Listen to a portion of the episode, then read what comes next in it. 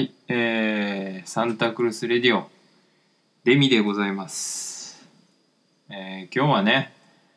まああの初版の事情により、えー一人で収録してるしてるんよね。あのーでまあ今回一人でね撮るっていうふうになった経緯はあのまあまずね実はまあ2本ほどあの収録はしてたんやけどもあの1本目がねあの僕の弟浩太と、まあ、収録してたものがあったんやけども、えーまあ浩太がですね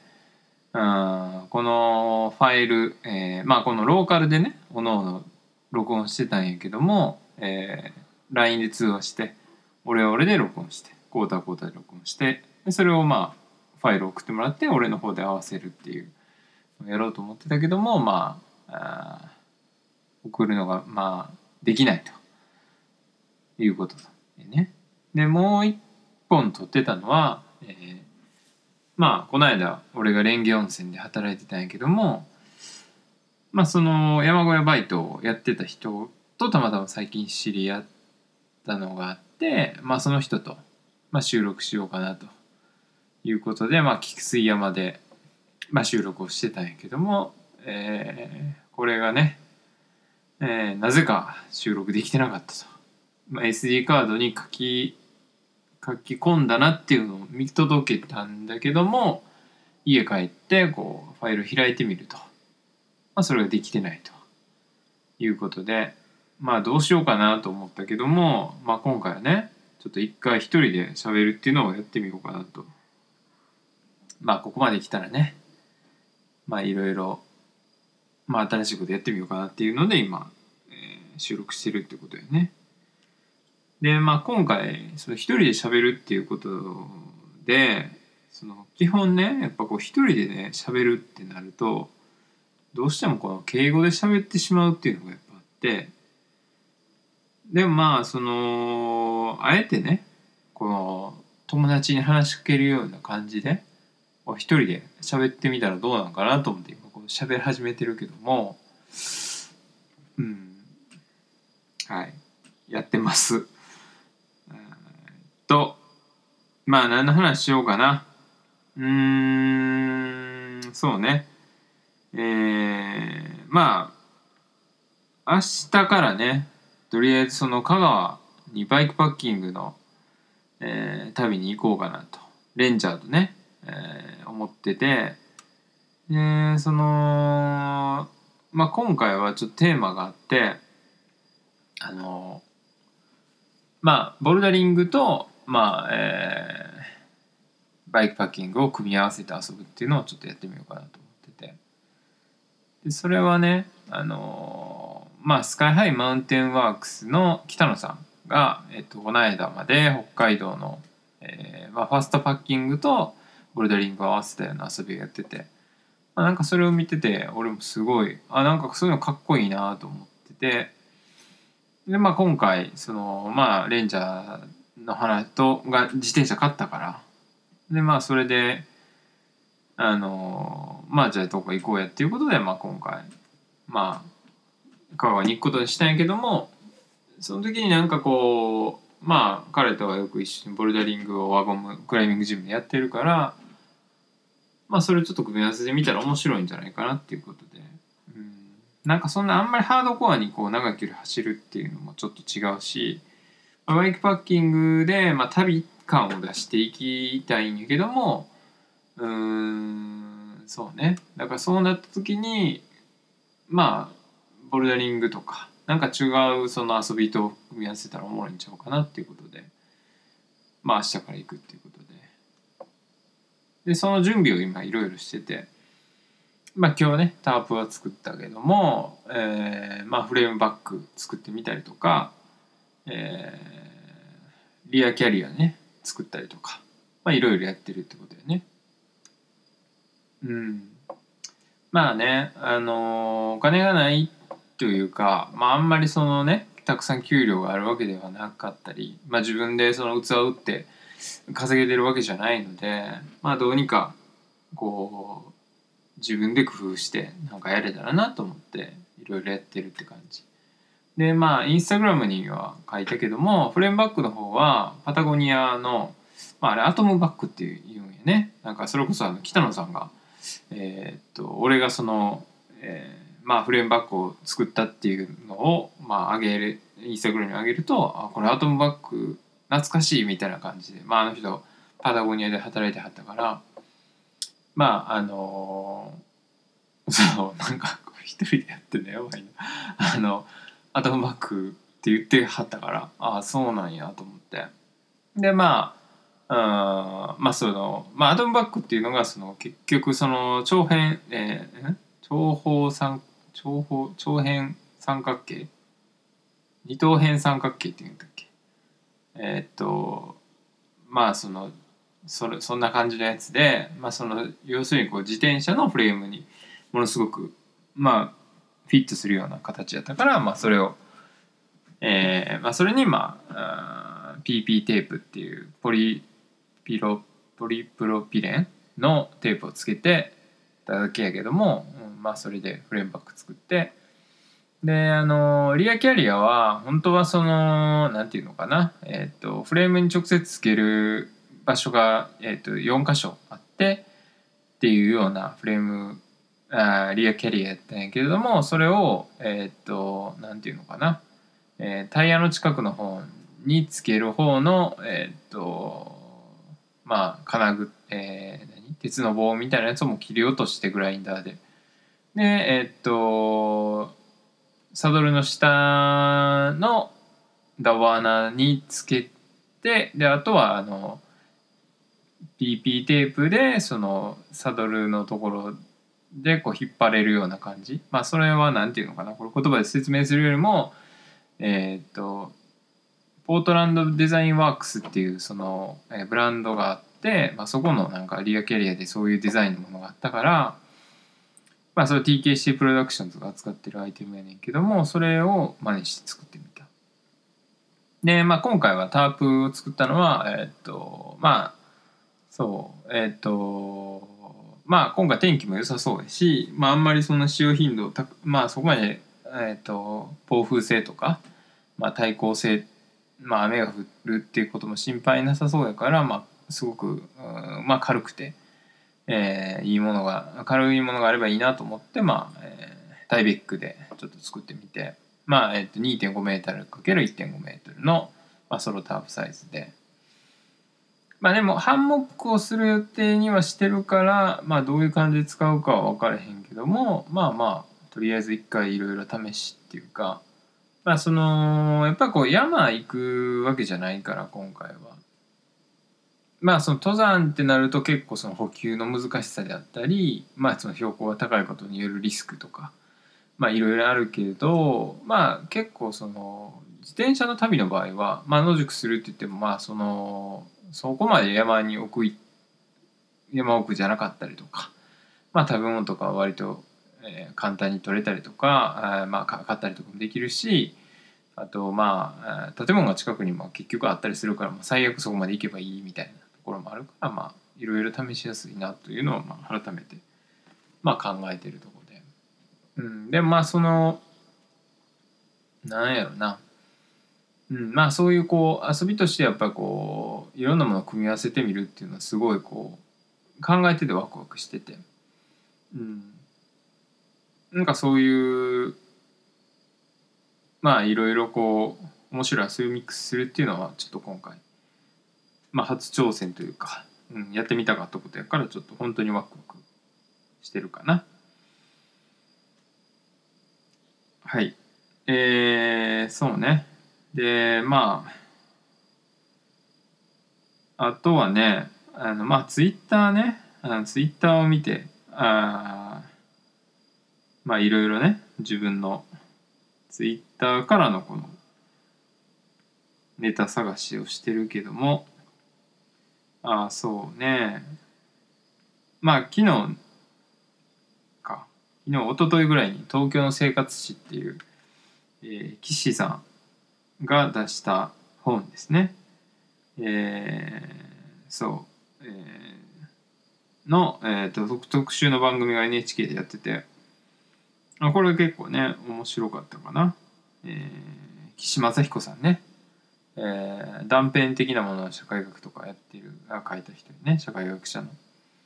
うん、まあこれで結構印象的だったのがまあその150人の人が150人の人にインタビューするっていうまあそういう本本自体はそういう内容で、まあ、その一部をまあこう、えー、映像を使って、まあえーまあ、NHK がやってた番組で、まあ、その東京についていろんな人がこう語ってるたりもするんやけど、まあ、そのうちの一人がなんかその魚河岸みたいなところで働いてた人なのかな。その人がその東京について、まあ、東京っていうのはそのまあ、いろんな人の、まあ、田舎の出身というか地方出身者が多いって話の中で、まあ、その東京っていうのはその地方出身者の人が、まあ、東京ってこういうもんだとか、えー、都会ってこういうもんこうあるべきとかなんかそういう思いが投影されたものが形になってるみたいな話をしてたのがすごい印象的で。うんなんか東京っていうのはもしかしたらなんかどこにもない場所なのかなというか、まあ、そのみんなのその理想の中頭の中にあるようなそのまあ本当に近代的なとかすごくこうなんやろなキラキラしたもんとかっていうなんかその夢みたいないろんな人の夢みたいなものがこう、うん、重なり合って、まあ、そうやって作ってきたみたいな話をなんかそういう話をしてはったからなんかそれがすごい面白いなとは聞いてて思ったかな。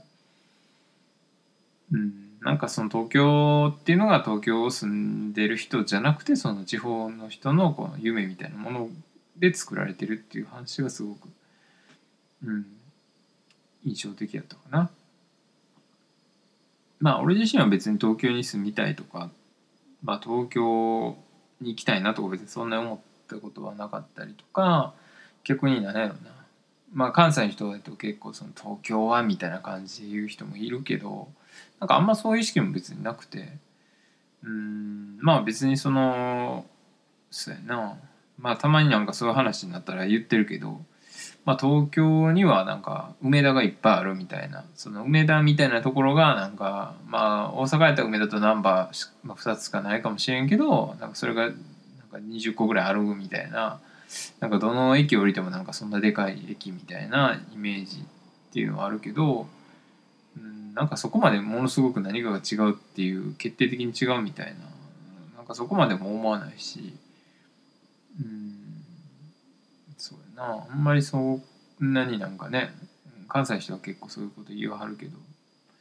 まあ特別な意識っていうのはなんかないよなとか思いながら昨日見てたかな。うん。まあでもその地方の人が作ったっていう話はすごい面白かったっていうのとまああとインタビューの話はちょっとやっぱうんまあその岸さんがこう解説されてたけどもその、えー、150人インタビュアーが今回いるってことで、Zoom でなんかこう、えー、まあプレゼンテーションみたいな感じでそのねやってたけどもやっぱその一問一答方式じゃあかんみたいな話をしててそのまあ俺もこうやってポッドキャストを撮っててまあ人と話してたら思うけどまあ、こっちが言ったことに対してこう答えてもらうみたいなその一問一答みたいな本当インタビューみたいになるとなんかこう、うん、あんまり面白くないし弾まないなと思っててなんかその自然な会話というかそうリズム感みたいなものがなんかないなっていうのをいつも思ってるからその人の自然な語りみたいなのがこう引き出せたらいいなじゃないけどそういう流れになってる時の会がやっぱ面白いなと自分も思うからうんねでまあなかなかそういうのはまあテクニカルな部分もあるんやろし、まあ、いつも難しいなと思うけど、うん、まあその自分がポッドキャストをやり始めたっていうところのきっかけでもあるのかもしれないけどなんかこの人の会話とか人の声を聞いてるだけで少し安心したりとかっていうのがやっぱあるなと改めて思ってて。うんなんやろ。その俺がやっぱりその職場が今その陶芸家のところのスタッフをやっていてでまあ基本的にはその職場とまあ自宅、まあ、実家の往復で本当に限られた人に会う生活っていうか、まあ、それは別に今のその COVID が流行ったとかそういう話じゃなくてもともとそういう生活をずっとしてたからまあうんまあその田舎から田舎にこう移動して生活してるとやっぱこうまあそれこそ都会みたいに立ち飲み屋に寄るとかそういうのももちろんなくてってなるとやっぱりこうねまあ俺の友達とかもね、まあ、そんなにこう年齢的にも上がってきてるからまあその子供がいたりとかまあ彼女がいたりとかまあねみんな忙しくしてるからまあまあそんなにね頻繁に毎週毎週誰かに会うってわけにもいかないしってなるた時とかに結構そのたまたまポッドキャストを聞き始めて、まあ、最初はバイリンガルニュースとかやけどもリビルドとかなんかそういうのを聞いてなんか人の声を聞いてるだけで会話を聞いてるだけですごく安心するなっていうのがあったからうんなんか続けててやってるんかなと思う。まあ改めて思ってて。うん。まあそうね。うん。まあ今回もねこの収録も、まあ、やるかどうか迷ったけどうん。まあその果たしてこの一人でねこの語ってるのがどうなのかっていうね。まあ思うけどね。まあまあとりあえずその迷ってまあとかまあそれこそ毎週ねこう出していくっていうことがほんまに、まあ、続けれるんかもななんか自信ないしなとか思ってたけどまあねそれはあかんかったらあかんかった時に考えたらええかなっていうのでまあとりあえず今はまあ今日できるんやったら、まあ、とりあえず今日やっとくかみたいなぐらいで今ねまあやってるけどもね。はいじゃあまあ次のねトピックス。うーんとねそうね。あんまり何もねあの事前にメモとか取らずにやってるけどもね。えー、っとねそう最近のねうーんおすすめおすすめコンテンツね。あのまあこの間その前回ね出てくれた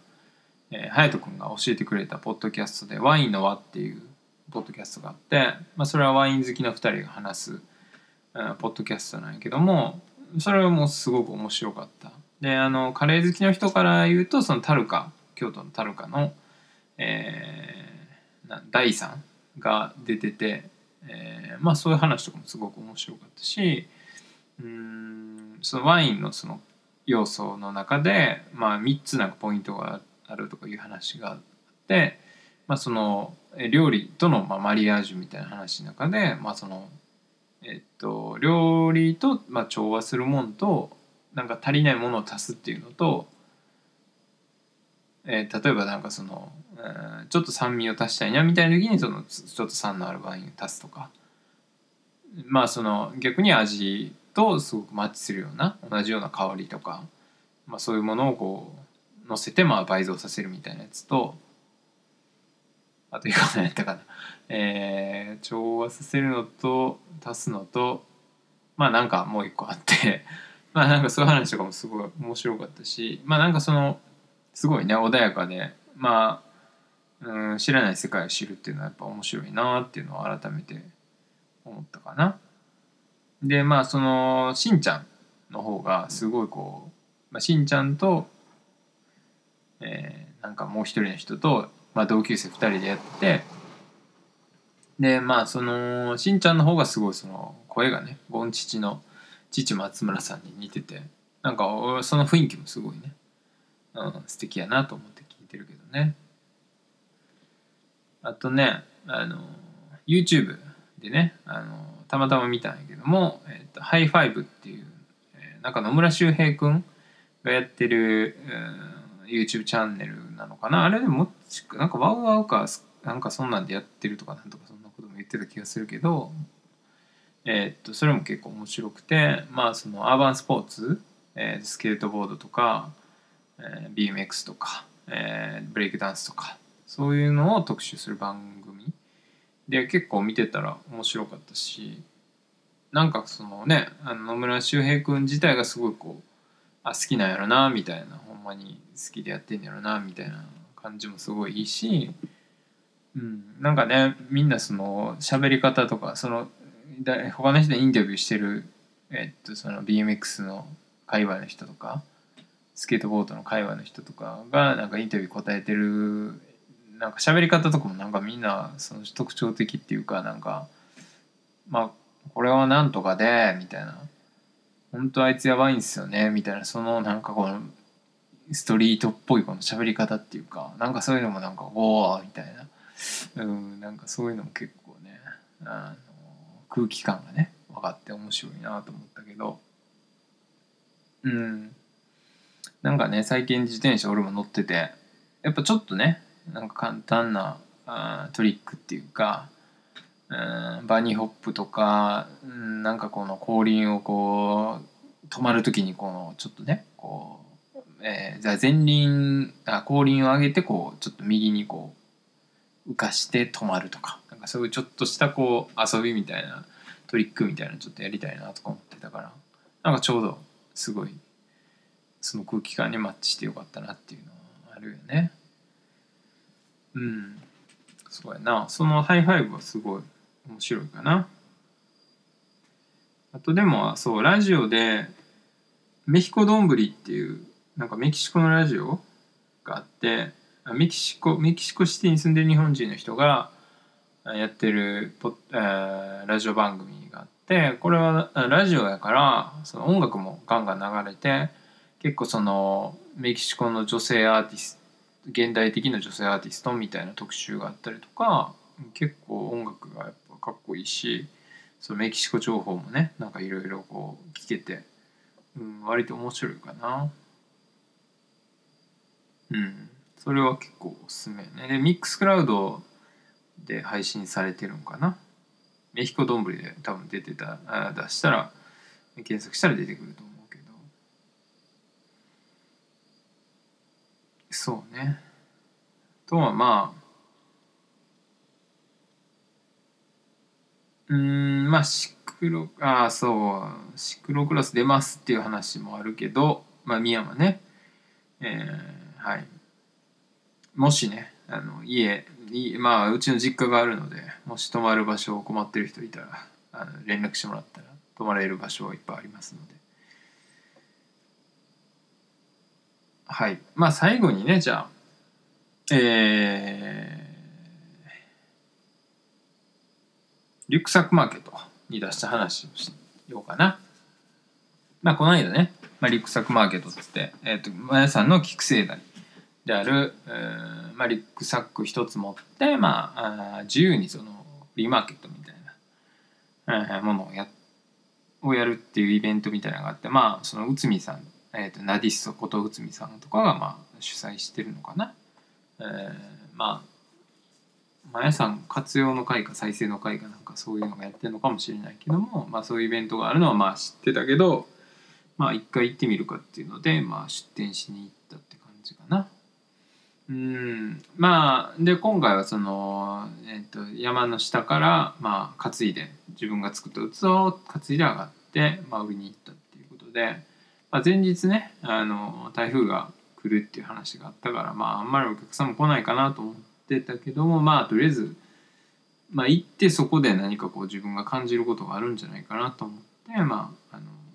とりあえず行くだけ行こうと思って、まあ、行ってみたらまあまあ誰もいなかったよね。その10時過ぎぐらいにこう一応10時からなのかな？そのリュックサックマーケット自体が。でまあ誰もいなくてあまあいないなと思いながら出店してたらまあおっちゃんとか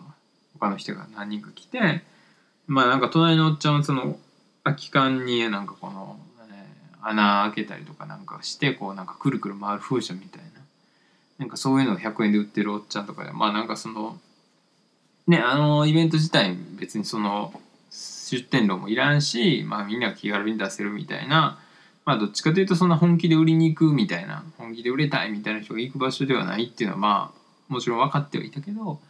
まあまあそうやんなーっていう感じでまあでも別にねあんまりそういうのは俺も気にしないというかまあうん別に、まあ、山好きやしなとかっていうのもあったから一回行ってみたいなっていうのもあったからまあねまあまあそれはいいんやけどまあね売れまあ一応ね3枚ぐらい売れてまあ1500円ぐらいね売り上げ、えー、10時からやからまあ大体6時間ぐらいか。でまあ1500円ぐらいの売り上げっていうことでまあねなかなかそのうんまあね、うん、まあ難しいよねその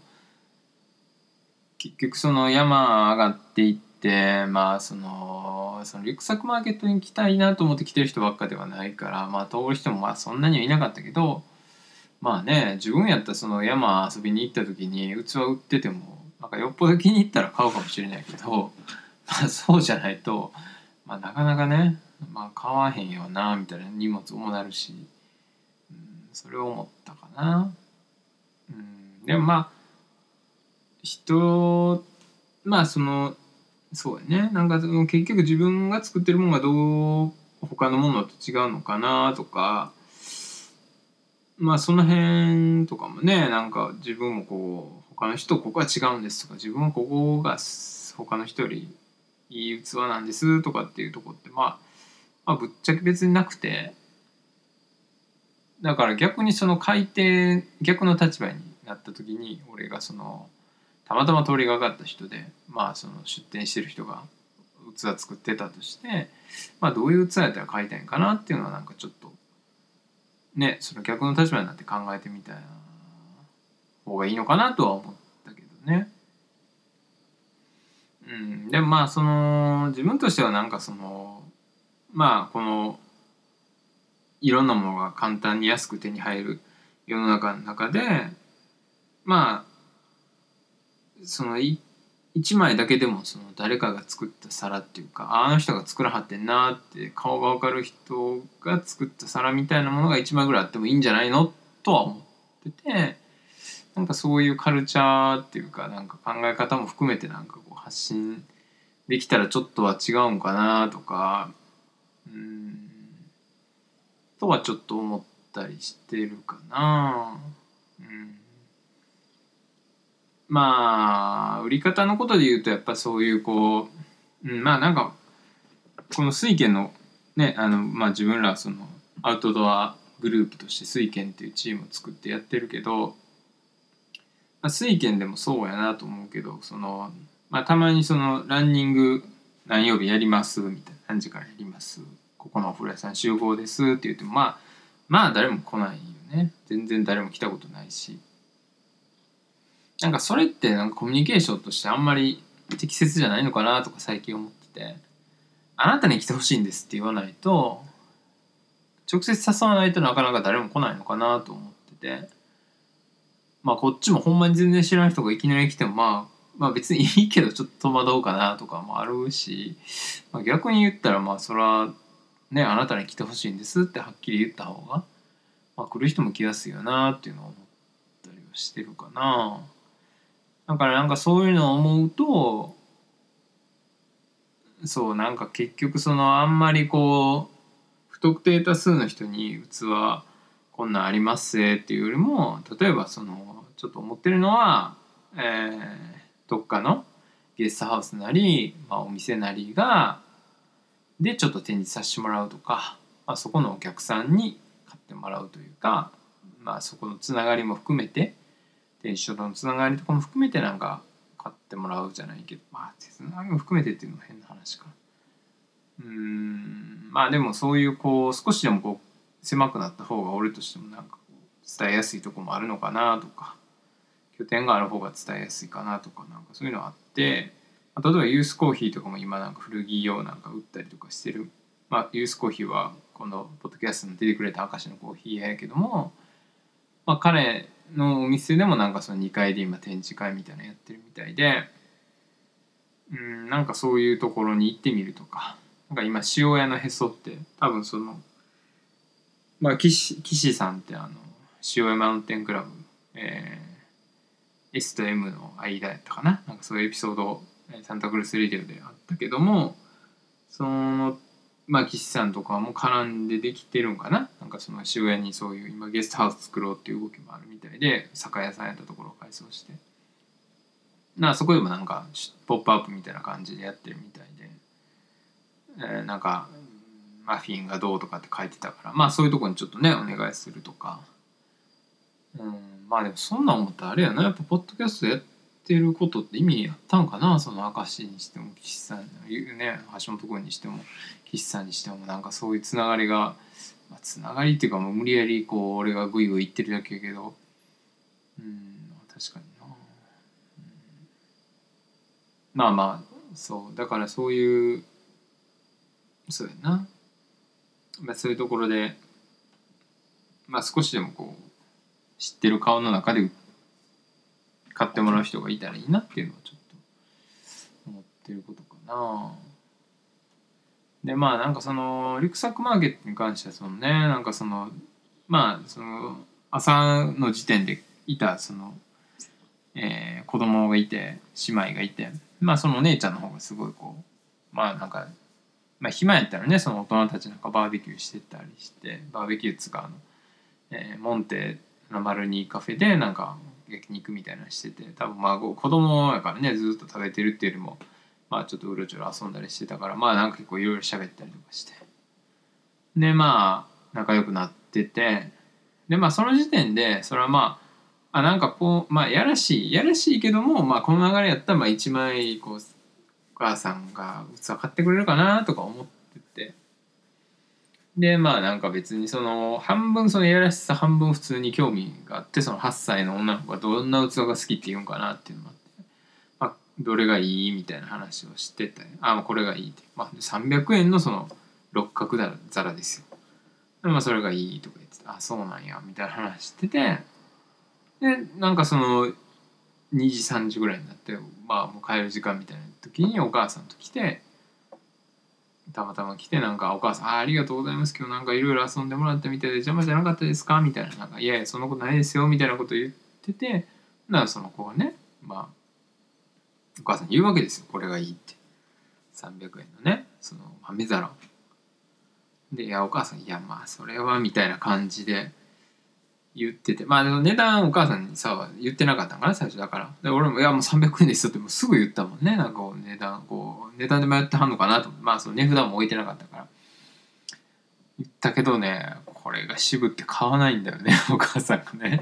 まあ、その、まあ、子供から言ったらね、そんなこう、いろんな出会いまあすごいその子自体がすごいアイスの一個やったから多分いろんな人とねこう仲良くなったりすることが多いんやろうし、まあ、それいちいち買ってたらきりないっていうのはあるけど、まあ、300円の皿ぐらい 買ってあげてほしいなと思っちゃったけどねもうあげてもよかったけどさもう今考えたら。うん、でまあそこで例えばね言ってたらどうやったんかなとかちょっと後であのまあ、誰か1枚 ,1 枚ぐらいその自分が選んだ器とか誰か知ってる人が作った器が家にあってもいいんじゃないですかとかって言ってもよかったけどね。まあどうやったんか。うん。まあねそう。まあまあそういうのがあったらねちょっとおもろいかなとは思うんやけど。まあなんかそのうんまあそうやな。まあそれもなんかそういうこともまあツイッターに書いたけど自分がそうやって相手が買ってくれるのかなって期待したっていうことは、まあ、やらしいけどやっぱ人間ってそういうところを思ってしまうしまあなんかこう自分がこんだけやったんやだからこれだけ返ってくるやろみたいなってやっぱ自然と相手にそういうの求めてしまうことってやっぱいつもあるなと思ってて、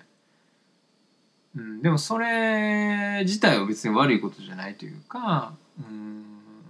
まあそのそういうふうにこうそういう回路があるというか自分がこれだけやったからこれだけ帰ってくるやろみたいな回路があるっていうのは別に恥ずかしいことじゃないし間違ったことではないけどもでもそれが返ってこなかったからといって相手に怒りをぶつけたりとかがっかりするっていうのはなんかちょっと違うかなっていうかはちょっと思ってて。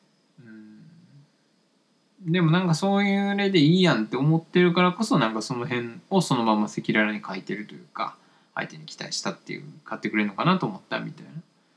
うん、だから別にそれは本当全然ディスじゃないしまあ結局お母さんが欲しいお母さんも欲しいなと思えるほどの器じゃなかったっていうだけの話なんやろうからまあ別にそれはいいかなと思うけどね。でもその相手に期待しちゃうっていう心自体のあり方みたいなの俺は別に、別にいいのかなと思ってるからまあ堂々とそれは書いたけどね。うん。まあでもだからそれやからっていうのもあるしそうそう。だからねそうやってこう売っていかなあかんというかまあちょっとずつねそうやってこうまあどっか旅行ついでにね展示会に出すじゃないけど、まあ、お店に置いてもらうとか。まあそういやその和歌山でねあのそう KRC と ARC キセンアルプスさんと有田ランニングクラブさんがやってるポッドキャストも始まっててでこの間和歌山のね、えー木製コーヒーやったかな？の人水製コーヒーか。どっちやったかな？水製か。えーの人のポッドキャストもやってたけどそのねその人はあの自分のお店で若い子がその展示会とかなんかいろんなイベントみたいなことをできるようなスペース作ってるって話とか聞いてたからあじゃあ和歌山に遊びに行ったついでにそこに器を貸してもらってでまあ遊んで帰りに回収して戻るとかなんかそういうの楽しそうやなとかって聞いてたかな、うん、だからそういうのもやっていかなあかんなっていうのとまああと来月からねその今まあ週4日、えー、とうちの師匠のところで陶芸のアルバイトしてるけども、まあ、来月から週3日になるっていうことになったのでだねちょっと働かなあかんのかなみたいな。まあそんでばっかりなんやけどもまあちょっとね、まあ、まあ働かなあかんなと思って。まあでもどうせやんやったらねもうあんまりやりたくないことをいやいややるよりもまあ好きなことやりたいなっていうのを思ってるから、まあ、どっかでねなんか人の出会いがいっぱいあるような場所とかかおしゃれなワインバーとかでも。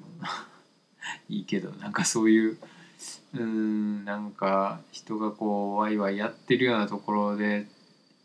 やってみたいなとかちょっと思ったりしてるかな。